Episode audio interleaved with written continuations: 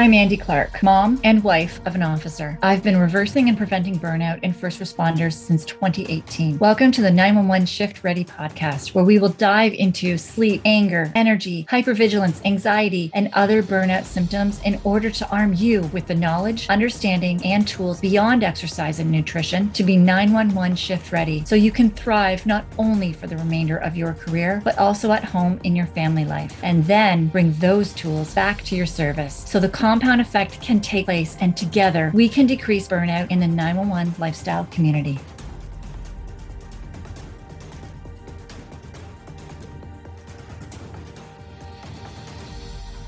This is the 911 Shift Ready Podcast, episode 16. Before we dive in, I would like to give a bit of a disclaimer that we are going to talk about some traumas in this episode today. If you are somebody who is triggered by the talk of traumas, this episode may not be for you. So this week has been quite a week as far as emails coming in from many responders who are really struggling.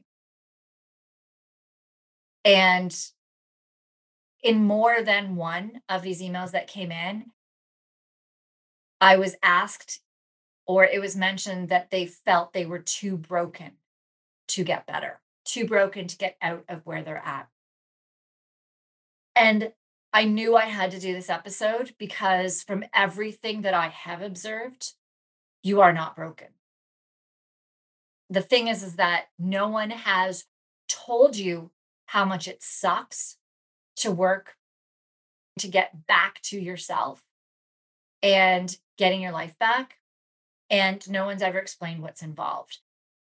I'm hoping to change that in this episode. I'm going to give you my observations of what I see, how misinformed many of you are, and I'm hoping to fill in some question marks for you and some missing pieces so that by the end of this episode, you will have some direction on where you can start going and understand what it's going to take in order to get out. I am not a PTSD expert. I'm not a therapist. This is going to be my observations of what I have seen. I asked tons of questions. I have interviewed therapists who have been former responders. So I'm going to give you my view of how I put all of this together. And this is similar to some of the replies that I was giving in emails this week as well. The first thing is understanding about traumas. I had Dr. Trevor Wilkins, also known as the Viking therapist. He looks like a biker dude, the goatee, like the long beard, the mohawk. He is a therapist that is a former police homicide detective. And through his traumas, actually the biggest trauma for him was off shift driving on the highway and an accident, and him spiraling to where he was going for treatments and therapies and all these things, and nobody was able to help him, that he did feel broken. Once he either left service or was medicaled out, I believe he was medicaled out, he decided to become a therapist, and he is now a phenomenal EMDR therapist that works with first responders. What I learned from him was that traumas are situations that have happened in your life that you did not have a file for. So we actually get a lot of traumas as children, as kids. And one of mine, I'll just let you know, was that I wasn't good enough. And this had been reinforced over time through different things in my life, that it actually was affecting me now because I didn't have a file in my brain for people that I really loved and respected to be telling me that I wasn't good enough. So when you have a file in your brain, what he said is it's like there's an elevator that goes up and down whenever situations happen. And when you go up and down, the elevator door opens when it gets to that filing room and the file goes in there and you're good. But when it's something that you don't, that it's kind of stays in that elevator, just sits in limbo in your brain. It's just floating around in your brain. So it's constantly there, always. So we get into situations where early in your career, you may have had a trauma. The most common calls that haunt you guys, these are the ones I hear. There definitely are others, and you may have a different scenario or situation. Absolutely. The ones that I hear the most is something involving kids, especially if it's a fatality of a child and you were not able to save them. Suicides, infants, especially. And when you have a child, there's been more than one that I recall through the years that has told me of going to a suicide call where the kid was the same age as their child and the room was decorated, similar idol posters on the walls and things like that. So that is one of the big ones that I hear over and over and over again. Being shot at or actually shot and hit, a fatality that was on your call. For officers, that'd be a fatality with somebody's gun on your call. It doesn't have to be your gun. For EMS, fatality of not being able to save. So it's a fatality that is on your call. And the other one is traffic homicides. And so these are the four that I hear that really tend to create the most flashbacks that I hear. And so as Dr. Wilkins explained it, when these traumas occur, they're going in, they don't have that file, so they continue in your brain. So however long that trauma is continuing over and over, and it can create patterns. So if there was a drowning, you may avoid going anywhere where there's pools. You may, with your kids, avoid anything with pools. You may avoid any TV shows or anything that is coming up where there's any sort of situation. You may get up and leave the room. You might start certain behaviors that start to go in there because your body goes into this survival mode where it's like, oh, we need to keep this safe. This is not a safe situation. So the thing is that many of you came into this profession to save lives. And when you have a life that you can't save, quite often, none of you had the file in your brain for that. And so that's quite often when we hear that. I hear a lot of those ones, and you did not have that file in your brain. Now, we need to start thinking of how long ago that trauma was. So you may have quite a few of those in your career, but the one that was there the first and that was the longest sometimes is the one that hits you the hardest. Sometimes it is another one, but they're all floating around. So EMDR, the therapy that Dr. Wilkins does, I actually tried EMDR myself because I wanted to see what it was like. What EMDR does is you are focusing with your eyes. So it's eyes, movement, desensitization, reprocessing. And what it does is it starts to give a file to that. So as you're going through EMDR, you have a word. For me, I am not good enough was actually the word that we did use in my EMDR. And as I was doing that, as I was going through my processing with my eyes, every time we do a certain number, they tell me to stop. I had to tell them the thought that was in my mind. And it was actually interesting because there was things that I hadn't even linked together that were all linking together to I'm not good enough. And so in EMDR, they may find one of these words or triggers or things. You have to vision it as well. And as they're going through, and it starts putting all of those links to that one feeling. So it could be, I didn't save them, or I can't save somebody. It could be something like that, if that's what you've been telling yourself over and over and over again. So as you're going through that, you're going through, one of those traumas may keep coming up over and over again. And when one of them keeps coming up, that's the one that has most likely affected you the deepest, and you need to keep going through this process back and forth with your eyes until it finally gets a file. And it may not happen in one session. It may. Absolutely, it may, but it may not.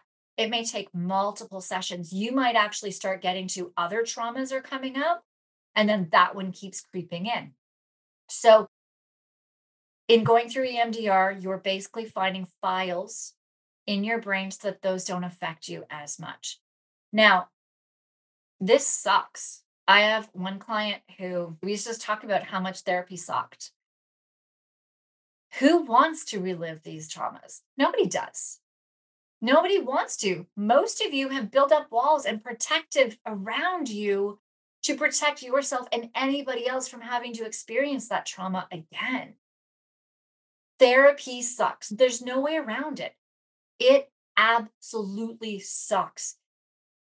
And it can get to the point where with this one client that I did have, when he was going through and processing some of his traumas, he did it through a different style. It wasn't EMDR that he went through. I actually can't recall the style he went through. He also worked with a former officer who was his therapist.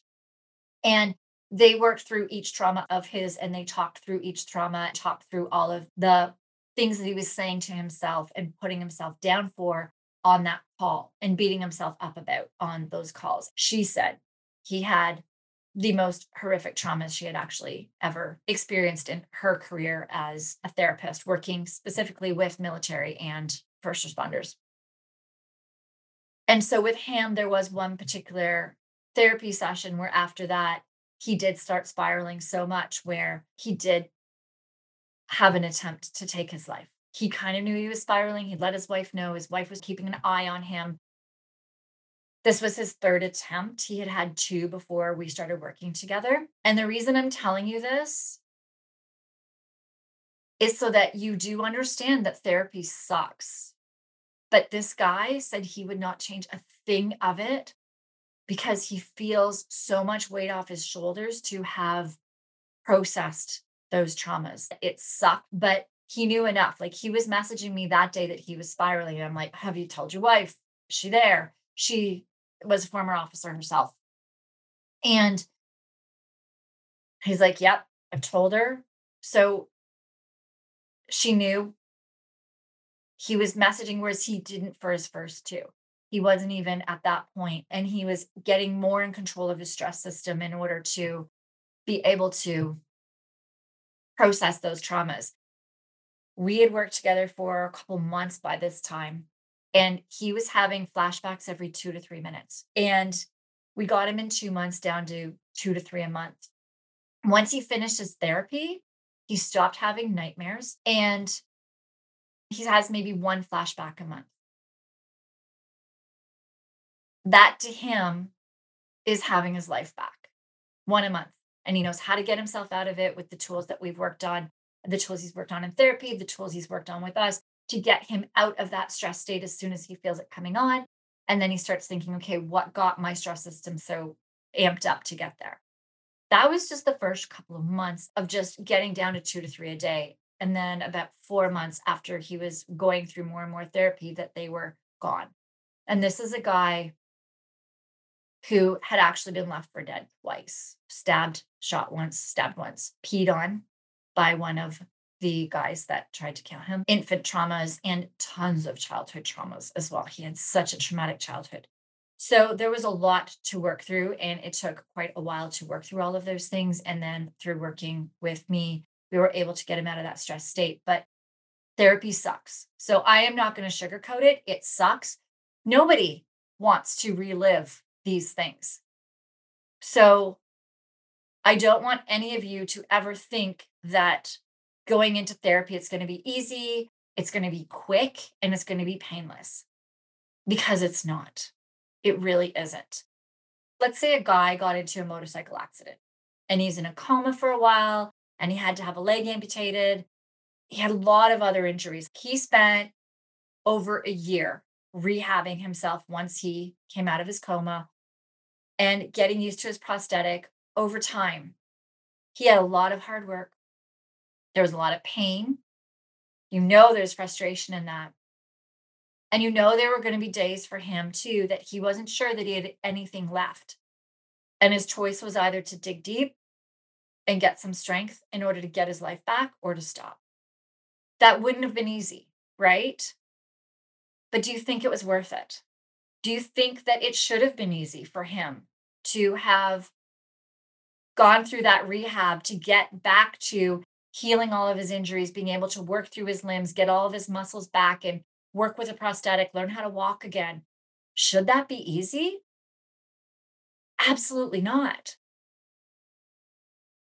So why should it be easy for you to work through the traumas that you've experienced?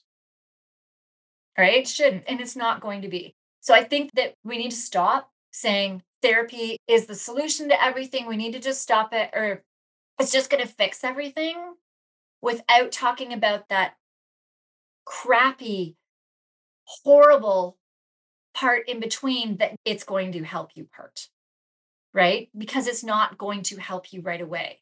It takes a while to build a rapport with your therapist, to even trust them and to start opening up. That takes a while. And then to start diving into traumas takes a while, and it sucks. So I don't want any sugarcoating in there. Therapy absolutely sucks, and it's supposed to. So if you're going through this and it is hard as heck, know that you're doing the right thing, that what you're doing is working. And that gets us to another piece too, then, is, as we said, you get this file and then you start getting these behaviors.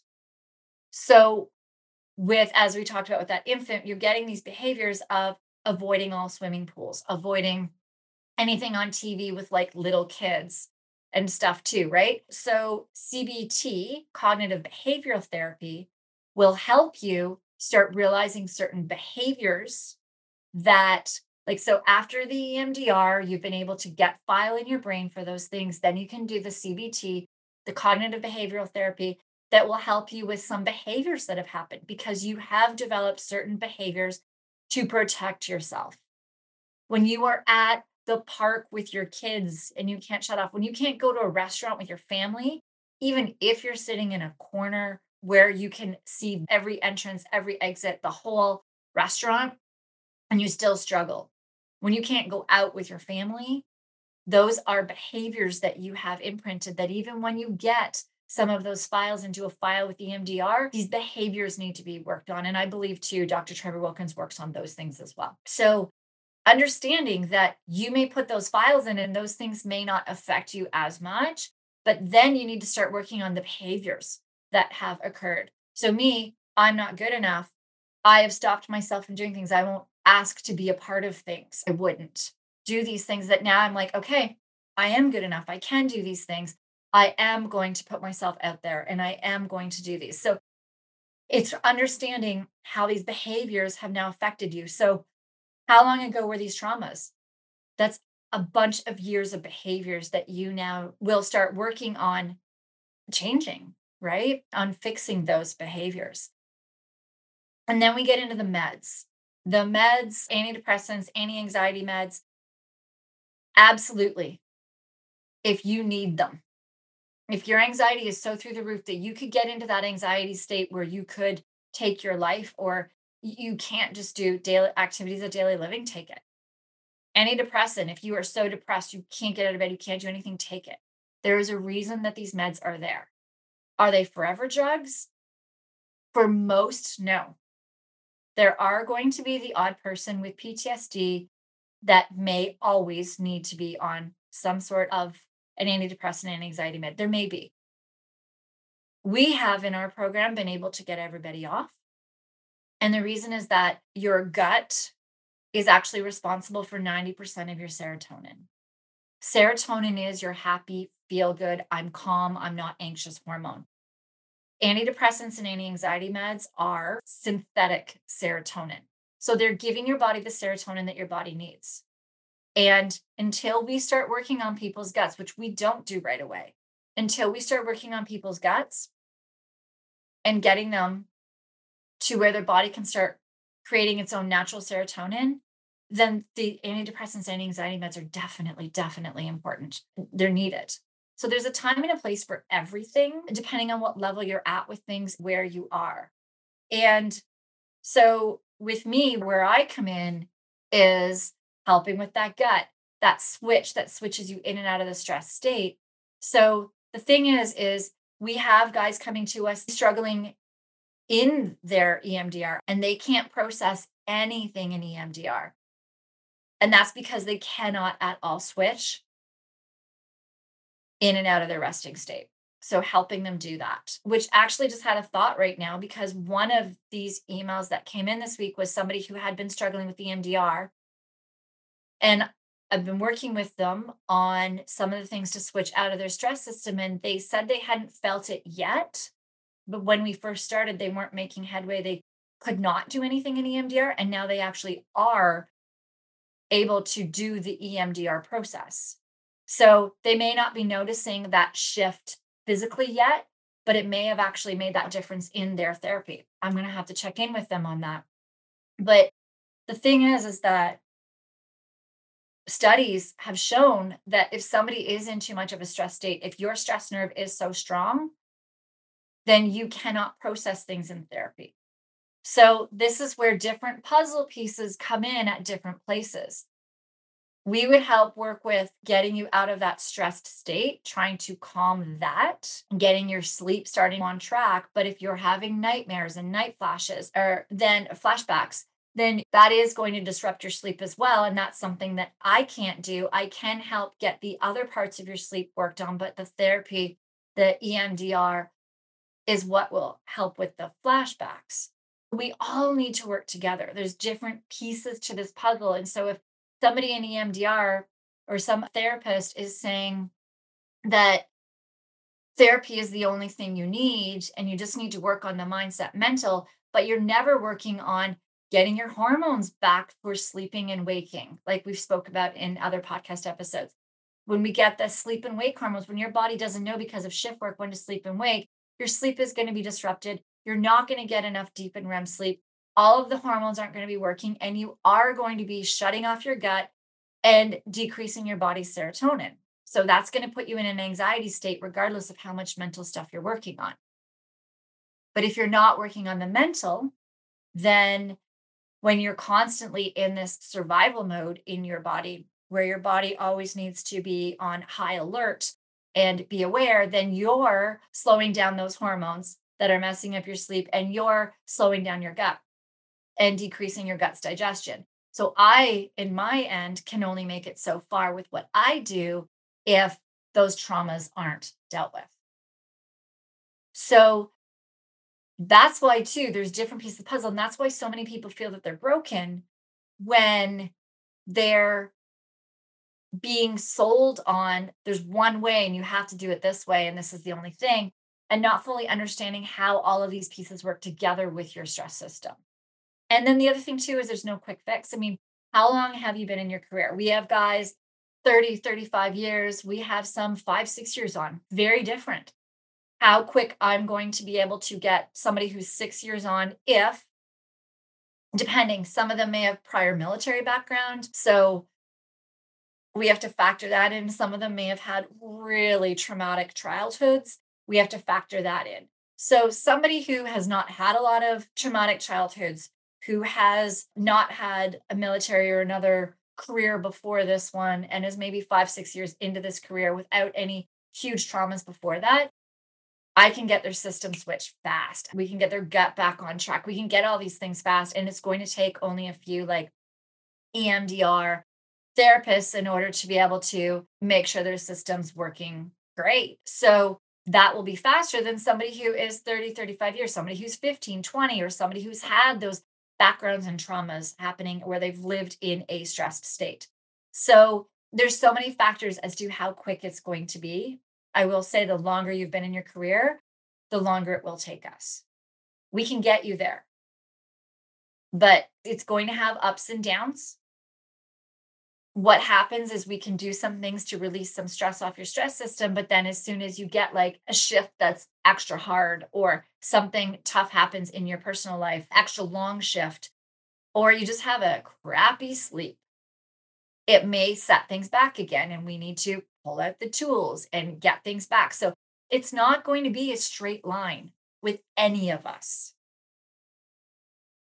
But you're not broken. And like, let's go to that guy who's on the motorcycle with his leg amputated. Would you think that he is a weaker version of himself after he pushed through for over a year to get himself back. Like, he may have had his moments where he was feeling broken, but he proved that wrong by picking up the pieces, putting them back together again. And I'm placing bets that any of you, if you were to see this guy, you would see the strength in him and admire him. And you would look up to him, wouldn't you? So that's no difference for any of you that have PTSD, right? It's going to suck. There will be days that you wonder if you have what it takes. But when you do get out the other side and you can be that parent to your kids that you've always wanted to be and haven't been able to be because of how much these traumas were keeping you in a stressed state, like, you can get your life back. The thing is, our life, when does it ever, ever look the same? Right? Who you are going to be at the end of this is going to be a different person. You get to choose who that person is. But if we look back, go back 5 years, go back another 5, like, look at who you were in high school, look at who you were in elementary school. Those are all different people. We are constantly growing and changing and evolving. You get to choose how you want to grow and change and evolve. Honestly, like, I've seen guys in the deep depths, the deep, deep, deep depths, and they hit walls. They tried things and it didn't work. And they tried other things and it didn't work, but they didn't give up. The one big thing I will say is they communicated. At the start, quite often it was solely with me, where they opened up and they were talking about really what was going on, but eventually they opened up with their spouse. And that's when things really changed, was when they were truthfully honest, brutally honest with their spouse about how much they were struggling and what was going on. Their spouse already knew. And once they were a team working in it together, at times where I'll get in and chat with 2 of them, still hit roadblocks, still a bumpy road, but we get there. We get there in the end.